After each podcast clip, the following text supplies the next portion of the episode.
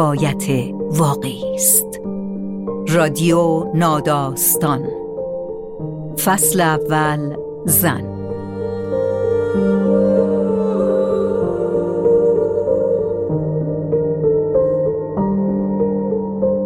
فصل اول رادیو ناداستان با حمایت شیرالات شودر تولید شده.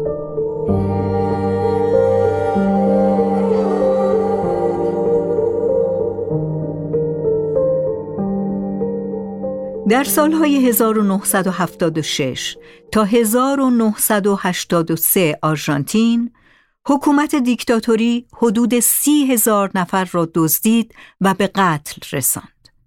بین این نفرات تعداد زیادی زن باردار هم بود که فرزندانشان را به زور از آنها گرفتند و به خانواده های نزدیک به اتریشی ها تحویل دادند و یا در بازار سیاه فروختند. تعداد بچه هایی را که در آن دوران در زندانها به دنیا آمدند را حدود 500 نفر تخمین زدند و تا امروز تنها حدود 130 نفر از آنها با آزمایش دی این ای خانواده های واقعیشان را پیدا کردند. به این بچه ها زندگان ناپدید می‌گویند. در این دوران گروهی از مادر بزرگ های آرژانتینی بیوقفه دنبال پیدا کردن این بچه های گم شده بودند. مادر بزرگ هایی که حالا نماد اجرای عدالتند. روایتی که میشنوید ماجراهای این فرزندان مفقود و مادر بزرگ هایشان است. زندگان ناپدید نوشته بریجیت هوبر ترجمه آرزو مقدس با صدای رویا تیموریان دسامبر 1976 درد زایمان استلا مونتسانو شروع شد. همبندی هایش به در و دیوار کوبیدند تا زندانبانها را خبر کنند. حدود شش هفته قبل تازه آفتاب زده بود که مردان نقابدار مسلح به آپارتمان او و شوهرش خرخ اوگاندو یورش بردند. روی سرشان گونی کشیدند، بهشان دستبند زدند و آنها را با خود بردند. اما ویرجینیا دختر سه سالهشان را در رخت خوابش رها کردند. استلا و خورخه را به زندانی سری بردند که حدود پنجاه کیلومتر دورتر بود. بازداشتگاهی به نام گودال بنفیلد. یکی از چندین شکنجهگاه ارتش و پلیس. خورخه کارمند بانک و استلا وکیل بود و چیزی به سی سالگیشان نمانده بود. بقیه بازداشتی ها گروهی نوجوان بودند که برای کاهش کرایه اتوبوس دانش آموزان فعالیت می کردند. زنی که تغییر جنسیت داده بود و یکی از اعضای یک گروه مسلح چپی. زندانی ها را محکم بستند. بهشان چشپند زدند و نیمه اوریان روی زمین رها کردند. کسانی که جان به در بردند بعدها پیشتر صداها و حسها را به یاد می آوردند. یکی از این صداها صدای کودکان نوزاد بود. اصطلاح در آشپزخانه زندان زیر نظر پزشکی به نام خورخ آنتونیو برگس زایمان کرد. برگس در چند زندان سری به شکنجه زندانیان نظارت می کرد. اما شیفته بازداشتی های باردار بود. می گفت جواهرند. و بقیه زندانی ها را معمور می کرد مراقبشان باشند. به نگهبان ها می گفت به آنها تجاوز نکنند. عوضش بروند سراغ بقیه زنها. استلا بیشتر مدت زایمانش را چشم بسته و دست بسته گذراند. اما فرزندش سالم متولد شد. پسری با موهای روشن و چشمهای آبی که درست شبیه نوزادی ویرجینیا بود. وقتی پرسیدند اسم فرزندش را چه می‌گذارد گفت مارتین. همان اسمی که چند هفته قبل با خورخه انتخاب کرده بودند. چند روز بعد استلا غمگین و بدحال از عفونت برگشت ببند. نگهبانها فرزندش رو برده و گفته بودند او را به خانوادهش می سپارند. اما استلا موفق شده بود تکه از بند ناف مارتین را نگه دارد. زندانی ها سلول به سلول آن را دست به دست کردند تا به شوهرش خرخه رسید. خرخه غیر از همین تکه بند ناف هرگز نشانی از پسرش ندید. در آغاز حکومت دیکتاتوری افراد اندکی بودند که عظمت اتفاقها را درک می کردند. کمی قبل از زایمان استلا یکی دیگر از زندانی ها بچه دار شد. تعدادی از زندانیان صدای گریه نوزاد را از طبقه پایین شنیدند و از زندانبان ها پرسیدند چه بر سرش می آید؟ نگهبان ها گفتند قصه نخورند بچه را می‌برند پیش خانواده در مزرعه زندگی کند. یکی از زندانی ها یادش است که نگهبان ها گفته بودند باورتون نمیشه چه مزرعه قشنگیه حرف نداره. او می‌گوید به افتخار بچه نوشیدیم و دیگه ازش خبری نشنیدیم. گمان می رود حدود 500 کودک در دوران دیکتاتوری ناپدید شده باشد. بعضی ها را همراه والدینشان را بودند اما بیشترشان در شکنجگاه های آرژانتین به دنیا آمدند. زنان باردار بعد از وضع حمل مثل بقیه زندانی ها بیارزش می شدند. نگهبان های گودال بنفیلد اغلب این مادران را مجبور می کردن محل زایمانشان را خودشان تمیز کنند. و بعضی هایشان را پس از زایمان با هواپیما به آبهای خروشان ریو دلا پلاتا میانداختند. مابقی را یا اعدام می کردند یا به گورهای جمعی می ریختند.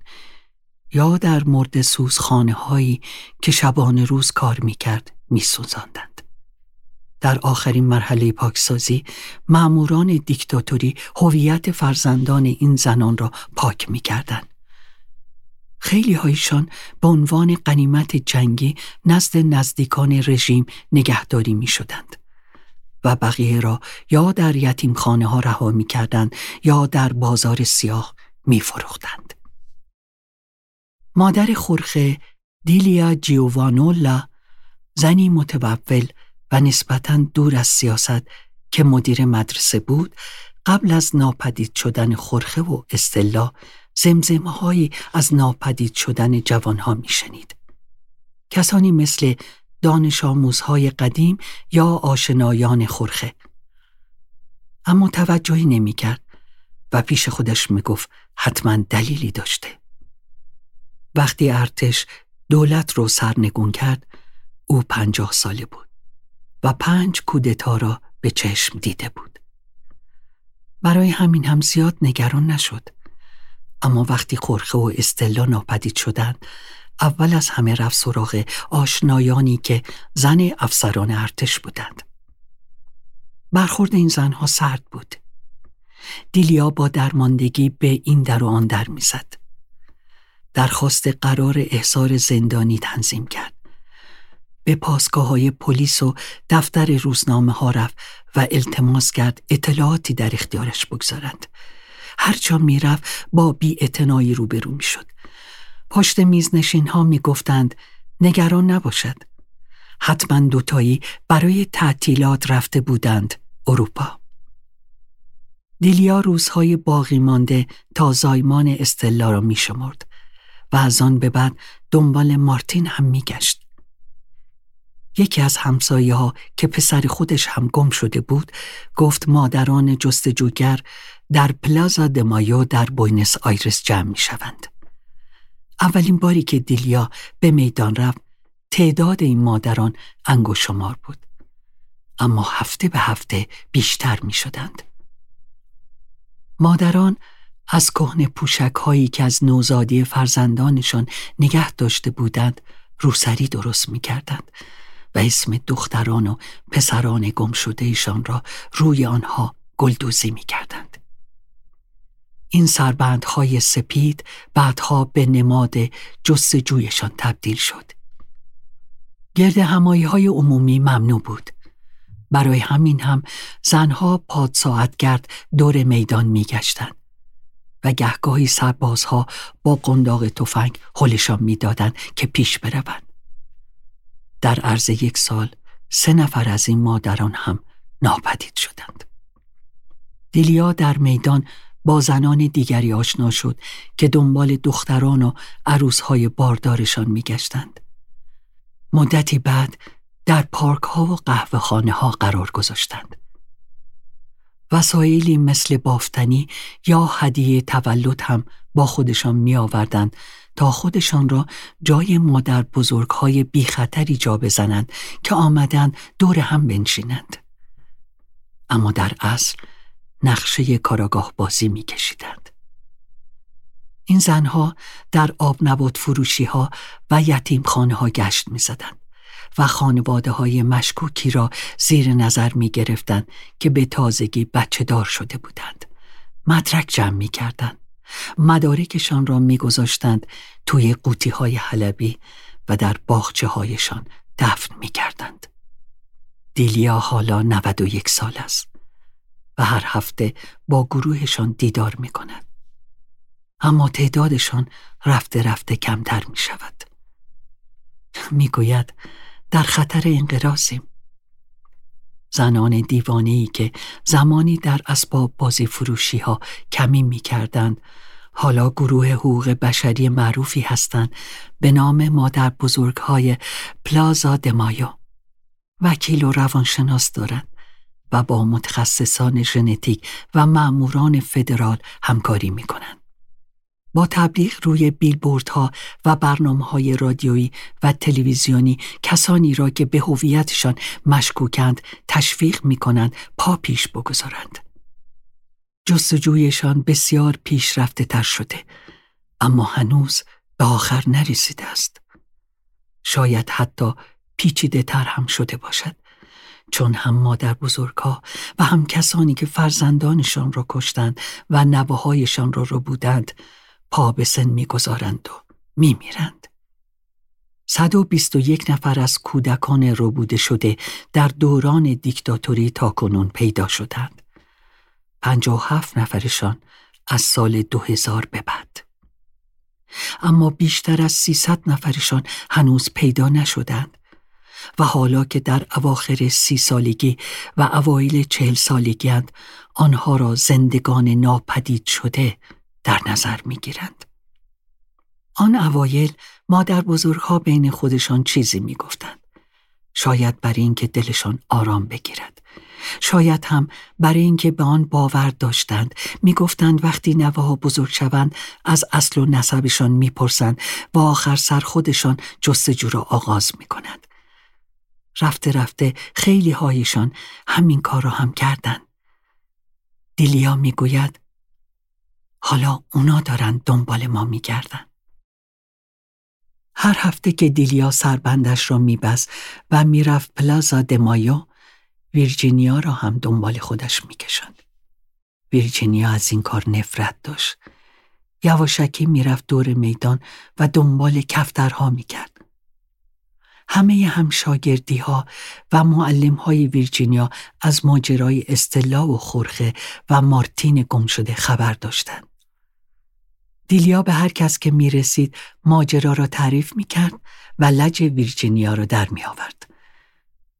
او هیچ قرابتی با این قصه نداشت.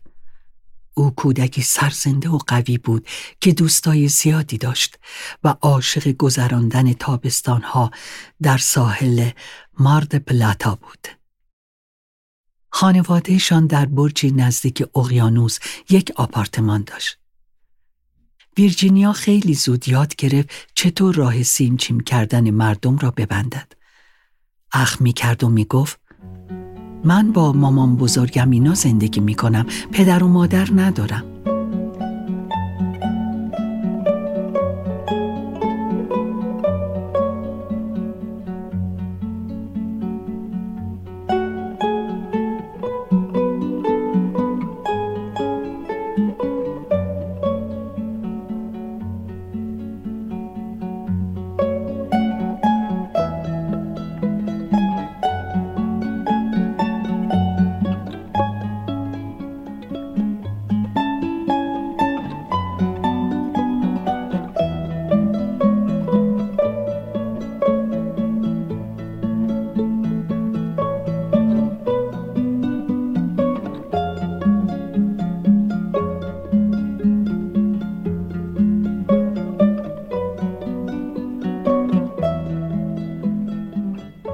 سال 1983 دیکتاتوری سقوط کرد.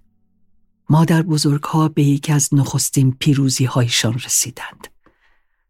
پرونده به زنی مربوط بود که سال 1976 ربوده شده بود و به زندانی سری منتقل شده بود. دختر خردسالش تامارا آرزی را خانواده دیگری بزرگ کرده بودند. مادر تامارا سال 1981 از زندان آزاد شد. اما از آرژانتین اخراجش کردند. او از مادر بزرگها خواست کمکش کنند تامارا را که کمی از ویرجینیا بزرگتر بود پیدا کنند.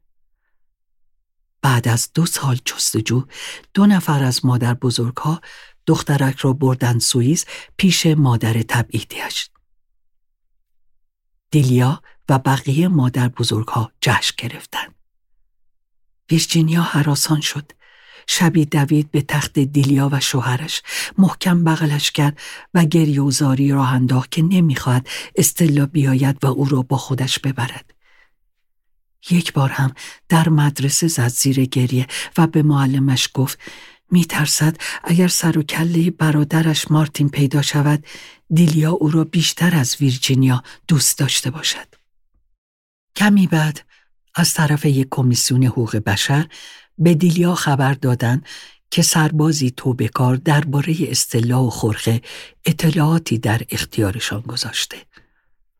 آنها را همراه گروهی از زندانی ها تیرباران کرده جسدهایشان را سوزانده و نزدیک زندانی سری دفع کرده بودند. وقت شام دیلیا به ویرجینیا گفت حالا دیگر مرگ پدر و مادرش قطعی است. ویرجینیا واکنشی نشان نداد. اصلا خورخه و استلا را به یاد نمی آورد. ویرجینیا بیست و چند ساله بود که تازه درباره پدر و مادرش کنجکاو شد. در همان بانکی شاغل شده بود که پدرش در آن کار می‌کرد و شنیدن ماجراهایی که همکاران سابق پدرش دربارهشان می‌گفتند کاری کرد مشتاق آشنایی بانها شود و ببیند چطور زندگیش را شکل دادند. سال 1997 که 24 ساله بود در یک برنامه تلویزیونی اعلام کرد دنبال برادرش میگردد و شروع به همکاری با مادر بزرگها و سازمان دیگری کرد که نظامی تر بود. به اسم فرزندان جوینده هویت و عدالت علیه فراموشی و سکوت. بانکی که ویرجینیا در آن کار می‌کرد پسترهای خرخه استلا و ویرجینیا را در راستای کمپین حقوق بشریشان در همه شعبه ها نصب کرد. روی پسترها نوشته بود سی سال پیش کودکی را رو بودند خانوادش هنوز در پی اوست. روزی یکی از مشتری ها درخواست کرد خصوصی با ویرجینیا صحبت کند گفت خانواده ای را می‌شناسد که زمان دیکتاتوری سرپرستی کودکی را پذیرفته بودند و انگار او را از همسایه ها پنهان می‌کردند. پسرک درست مثل ویرجینیا موی مجعد بور و چشمهای آبی داشت با صورت ککمکی. حتی اسمش هم همان بود.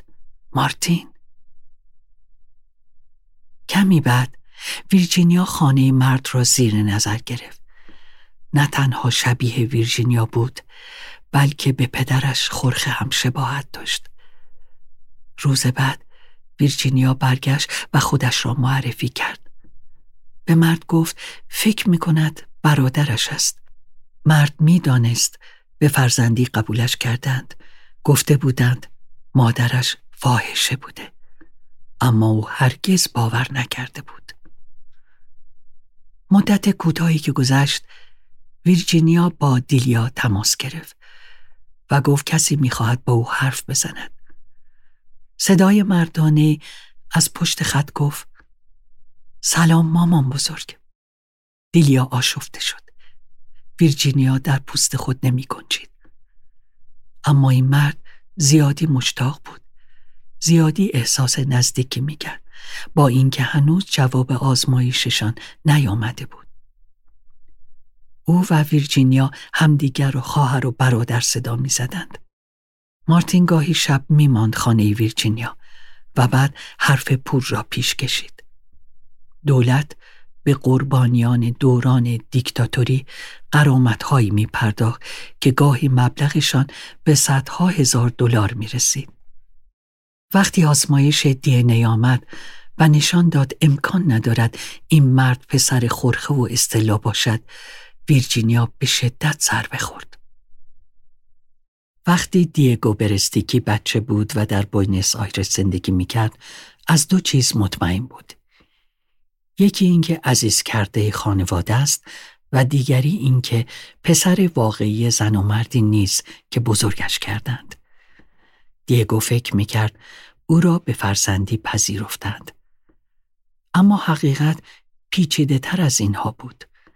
در دهه هفتاد میلادی فرزند خانده پذیرفتن کار بسیار شاقی بود که به راحتی می‌شد با پود راستوریسش کرد. پدر دیگو آرماندو که بد جوری دلش می‌خواست بچه دار شود ماشینش رو فروخت و کمی پول قرض کرد. دسامبر 1976 وارد کلینیکی شد و با نوزاد پسری چشم آبی و گواهی تولد جلیش بیرون آمد. مدت کوتاهی که گذشت آرماندو و همسرش از هم جدا شدند و آرماندو با زنی به نام سوفیا ازدواج کرد. سوفیا هم دختری داشت که یک سال خورده ای از دیگو بزرگتر بود. دیگو و خواهرش هر دو بور بودند و از هم جدا نمی شدند. مردم اغلب می گفتند چقدر شبیه هم هستند و دیگو نمی گفت اشتباه می کنند. او هرگز به هیچ کس غیر از همسر آیندهش نگفت که به فرزندی قبولش کردند. آرماندو همچون مردی که فکر می‌کرد شاید هرگز نتواند بچه دار شود با تمام وجودش به دیگو عشق میورزید. او را کلاس شنا و تنیس فرستاد. تابستانها می بردش ساحل و به سن قانونی که رسید برایش ماشین خرید. در گذر سالها رفته رفته اطلاعات بیشتری درباره کودکان ربوده شده در دوران دیکتاتوری برملا می شد.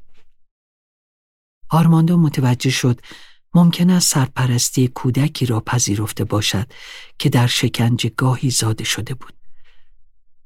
او این احتمال را از دیگو پنهان نکرد. آرماندو بیطرفانه از سالهای دیکتاتوری حرف می‌زد. به انقلابی ها خورده می گرفت اما از رژیم هم دفاع نمی کرد. دیگو می دانست که اگر بخواهد قوم و های خونیش را پیدا کند آرماندو و سوفیا حمایتش می کند. چیزهایی هم بود که دلش می‌خواست بداند. خانوادهش ایتالیایی بودند یا اسپانیایی؟ فامیلیشان چه بود؟ خواهر و برادری داشت یا نه؟ اما اینها فقط کنجکاوی بودند. نه هایی از ته دل. دیگو مردی عملگرا بود. میدان زندگی خوبی دارد. از طرفی هم نمی‌خواست کاری کند که آرماندو به خطر بیافتد. می‌گوید می‌دونستم اگه واقعا یکی از فرزندان ناپدید شده ها بودم آرماندو رو مینداختن زندان. نگرانی دیگو بیاساس نبود. چندین پرونده هزانت بین خیشان خونی و سرپرست ها در گرفته بود که پوشش همه جانبه خبریشان جامعه را دو دسته کرده بود. سال 1988 دادگاهی به درخواست مادر بزرگها قرار بازداشت زنی را صادر کرد که کودک یکی از ناپدید شدگان را که در بیمارستان محل کارش رها شده بود به فرزندی پذیرفته بود. کودک بعد از اینکه به دستور دادگاه آزمایش خون داد گفت اگر مجبورش کنند با مادر بزرگ خونیش زندگی کند خودش را می‌کشد. اما گذشته از همه اینها دیگو نوجوانی بود درگیر زندگی خودش و در تلاش برای تصمیم گیری درباره آینده. اواخر دهه 90 میلادی دانشجو بود و بی آنکه به رشتهش علاقه داشته باشد مهندسی شیمی می‌خواند. آرژانتین در رکود اقتصادی فرو رفت. نرخ فقر و تورم همراه با آمار جرم و جنایت به سرعت بالا می رفت. روزی دیگو داشت ماشین دوست دخترش را پارک می کرد که مردی اسلحه گذاشت روی شکمش و سویچ ماشین را خواست. دیگو آسیب ندید اما ترسید. چند سال قبل که به میامی سفر کرده بود عاشق آب و هوا و ساحل و خیابانهای تمیز و مرتبش شده بود. به این ترتیب سال 2000 بود که همراه دوست دخترش نوئلیا به آنجا مهاجرت کرد. زندگی مجللی در کار نبود. دیگو در یک انبار کار می‌کرد و خانهشان به مرداب ها نزدیکتر بود تا به اقیانوس. اما آخر سر کسب و کار صادرات قطعه های الکترونیکی را انداخت. با نوئلیا ازدواج کرد و صاحب دو دختر شد.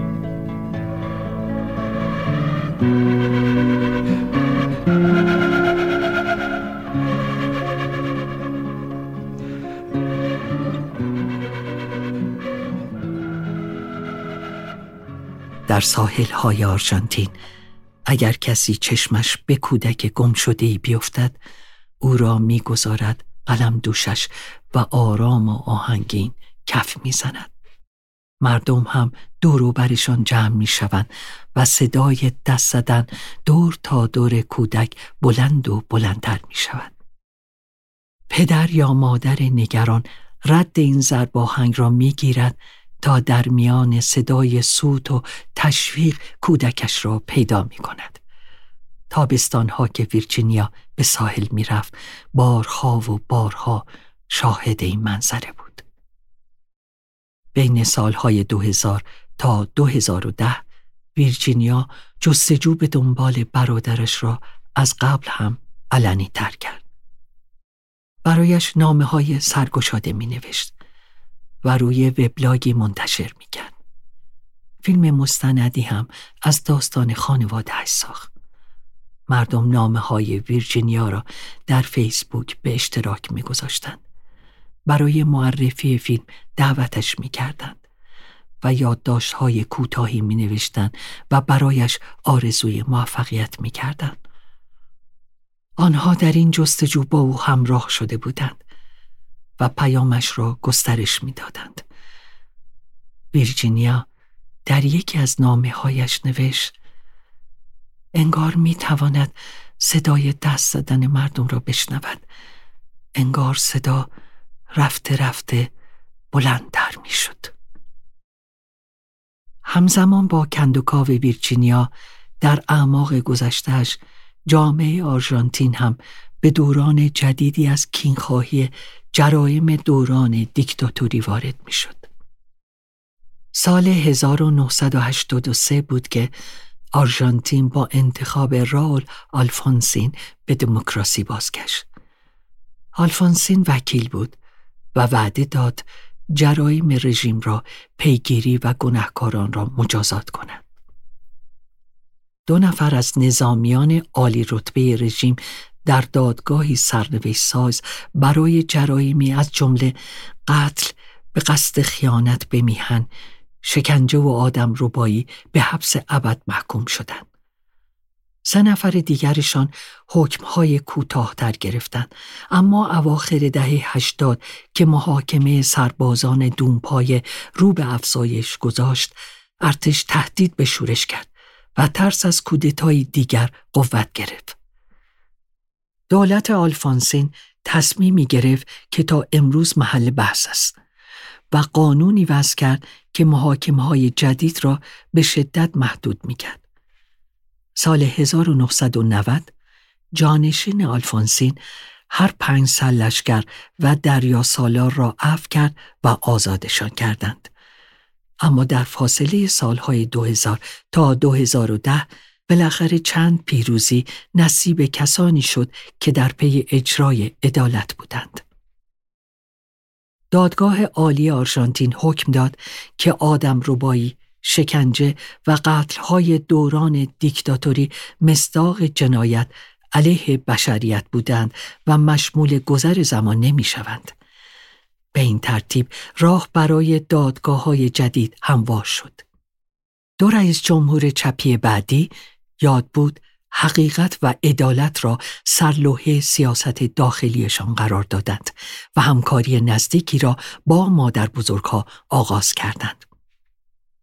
سال 2011 نزدیک پانزده سال بعد از تشکیل نخستین پرونده ها بحث های شفاهی درباره ربودن سی و چهار نوزاد آغاز شد که برادر ویرجینیا هم یکی از آنها بود. این یکی از ده دادگاه حقوق بشری بود که رسانه ها تمام و کمال پوشش دادند.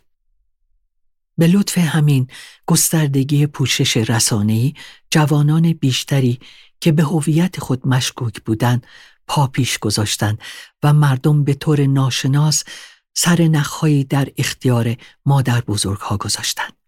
شاهدانی که چنان آسیب روانی دیده بودند که توانایی شهادت دادن نداشتند کمک کردند تا تکه های پراکنده آنچه در شکنجگاه ها گذشته بود کنار هم قرار بگیرد.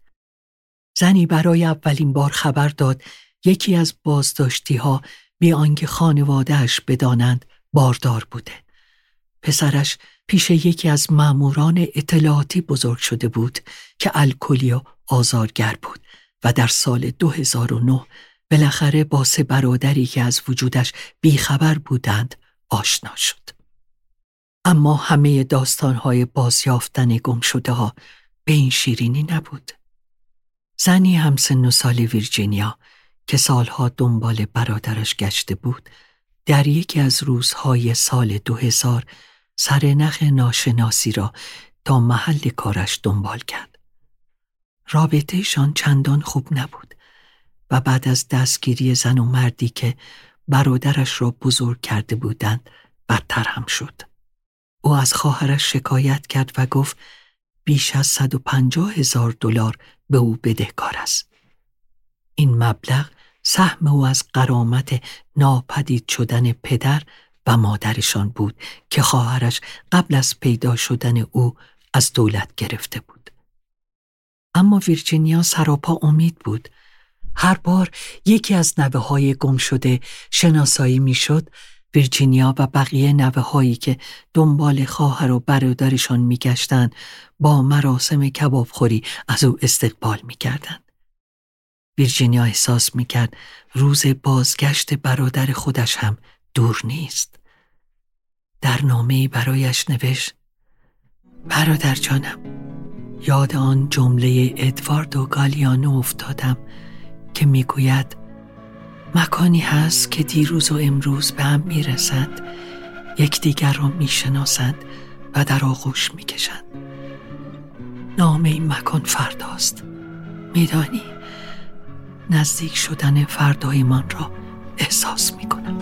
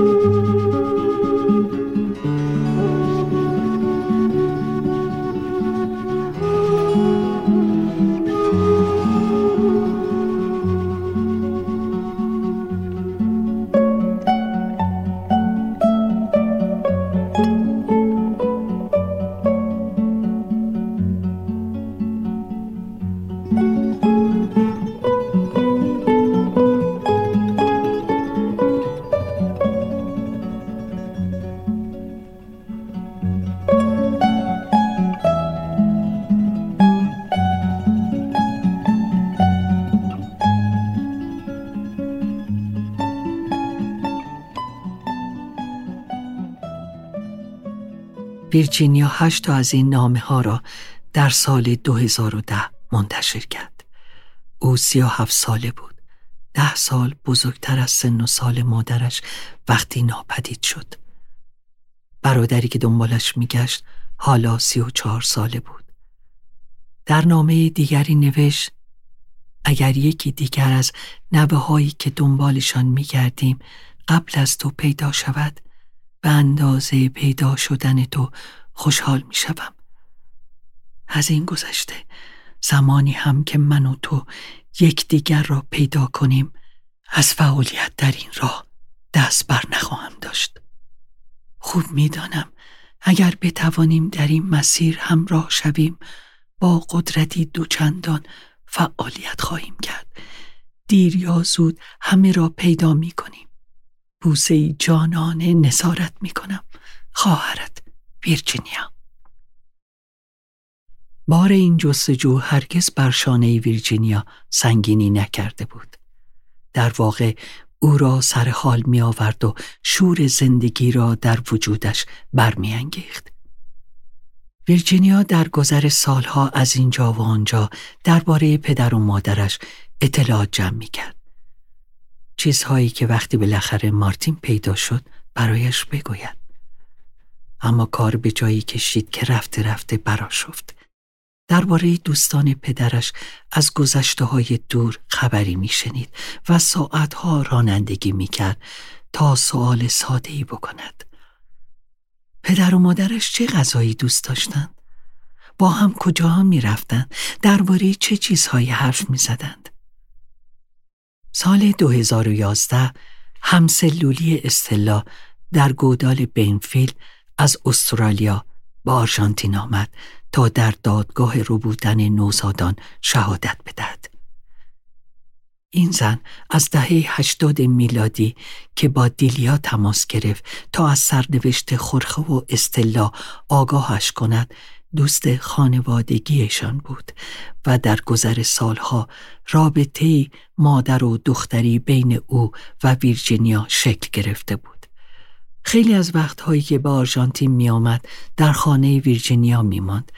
اما این بار ویرجینیا با شور و حرارت عجیب خود را برای رسیدن او آماده می کرد و زمین خانه را با فرچه ناخون می سابید. سیاهه درازی درست کرده بود از سوالهایی که می‌خواست درباره آنچه در گودار بنفید بر پدر و مادرش گذشته بود از او بپرسد.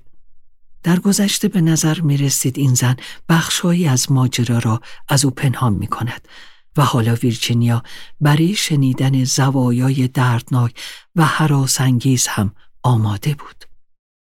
بعد از دیدارشان ویرجینیا از جزیات آنچه از همسلولی مادرش شنیده بود حرفی نزد. فقط گفت جواب سوالهایش را بدون اینکه شفقتی در کار باشد گرفته. ویرجینیا از بانک مرخصی طولانی مدت گرفت.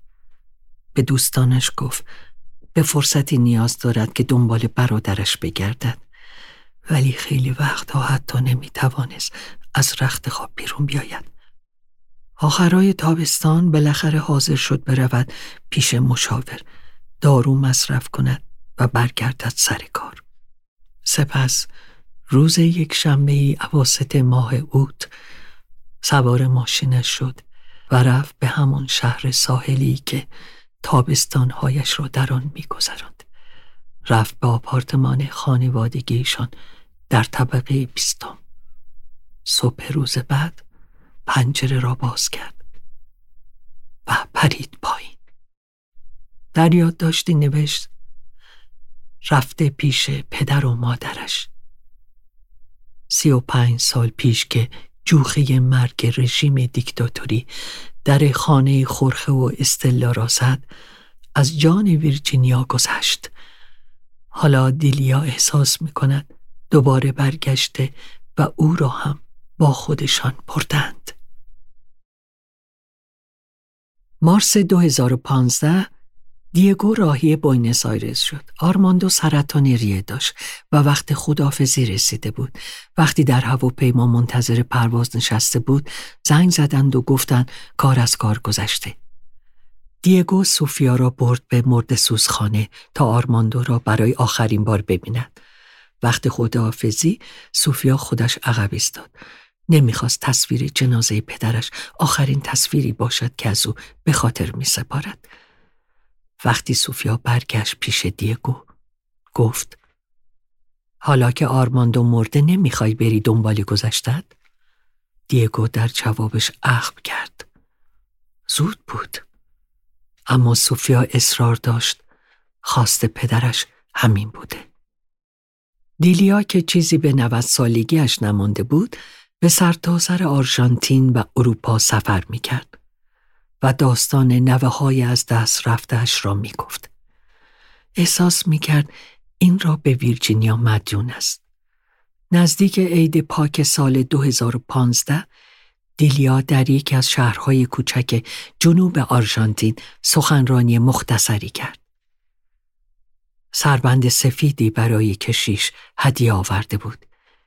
شبیه همانی که سی و نه سال قبل برای اولین بار به سرش بسته بود و کشیش وقت به جا آوردن عشای ربانی آن را بر محراب گذاشت. روز بعد کشیش به دیدن دیلیا رفت و گفت هنگام ادای نیایش تصویری به او الهام شده. ویرجینیا که با فرشته ها می رخصید.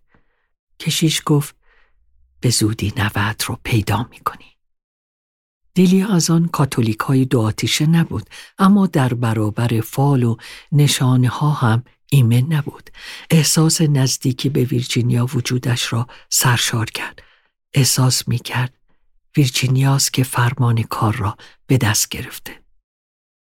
حال و حوش همین زمان دیگو به دفتر مادر بزرگها در بوینس آیرس رفت که خانه زیبا و قدیمی با سقف بلند و زمین کاشیکاری چشم نواز. کنار راهروی ورودی اتاق بزرگی هست که هر بار نوی جدیدی پیدا می شود مادر بزرگها در آن نشست خبری برگزار می کنند. دیگو گفت سلام. گمون کنم من بچه یکی از ناپدید شدگان باشم.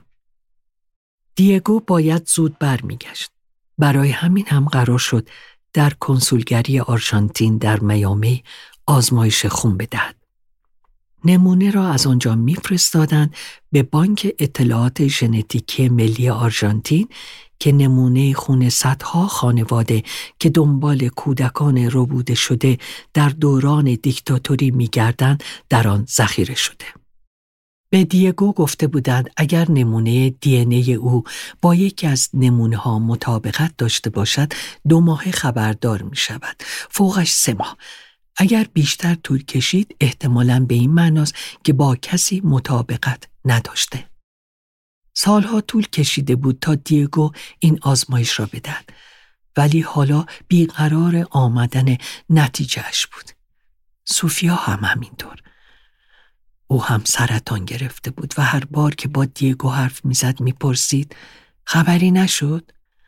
سوفیا قبل از آمدن نتیجه آزمایش از دنیا رفت. بالاخره بعد از هفت ماه جواب آزمایش دیگو آمد. نمونه دی او با کس دیگری جفت شده بود. با نمونه ای که ویرجینیا قبل از مرگش داده بود. دیگو در دفتر کارش نشست و به حرفهای زنی گوش کرد که از خانوادهش می‌گفت. از خواهر دوقلوی مادرش، از اموزاده هایش، از ویرجینیا. بارانی از اطلاعات و احساسات به سرش ریخت. احساس می‌کردم داره با این اطلاعات بهم حمله می‌کنه. مسلما تا جایی که ممکن بود آروم و با محبت این کارو می‌کرد اما خب بازم حمله بود. دل تو دل دیگو نبود که با همسرش تماس بگیرد. اما باید می‌پرسید مادر بزرگش آنجا بود؟ گفتند راستش هست اما باید پشت خط بماند چون ممکن بود طول بکشد تا در دفتر مادر بزرگها که همیشه قلقله بود پیدایش کنند. چند ساعت قبل دیلیا با اعصاب خورد آمده بود به دفتر مادر بزرگا. از صبح هی زنگ زده و گفته بودند به جنبید و زودتر خودش را برساند. وقتی بالاخره آمد و خبر را شنید افتاد روی صندلی. میخندید فریاد می‌کشید گریه می‌کرد. بقیه نوه ها قوم و خیش های دیلیا و خبرنگارها هم آمدند. کسی آمد دنبالش و گفت نوش پشت خط است با نهایت سرعتم دویدم مثل یک سنجاقه که هشتاد و نه ساله پرواز می کردم. دیلیا نفس برید گوشی را گرفت. مارتین، مارتین، واقعا خودتی. دیگو که از شنیدن این اسم جا خورده بود. اولش چیزی نگفت. بعد زد زیر خنده. بهش عادت نداشتم.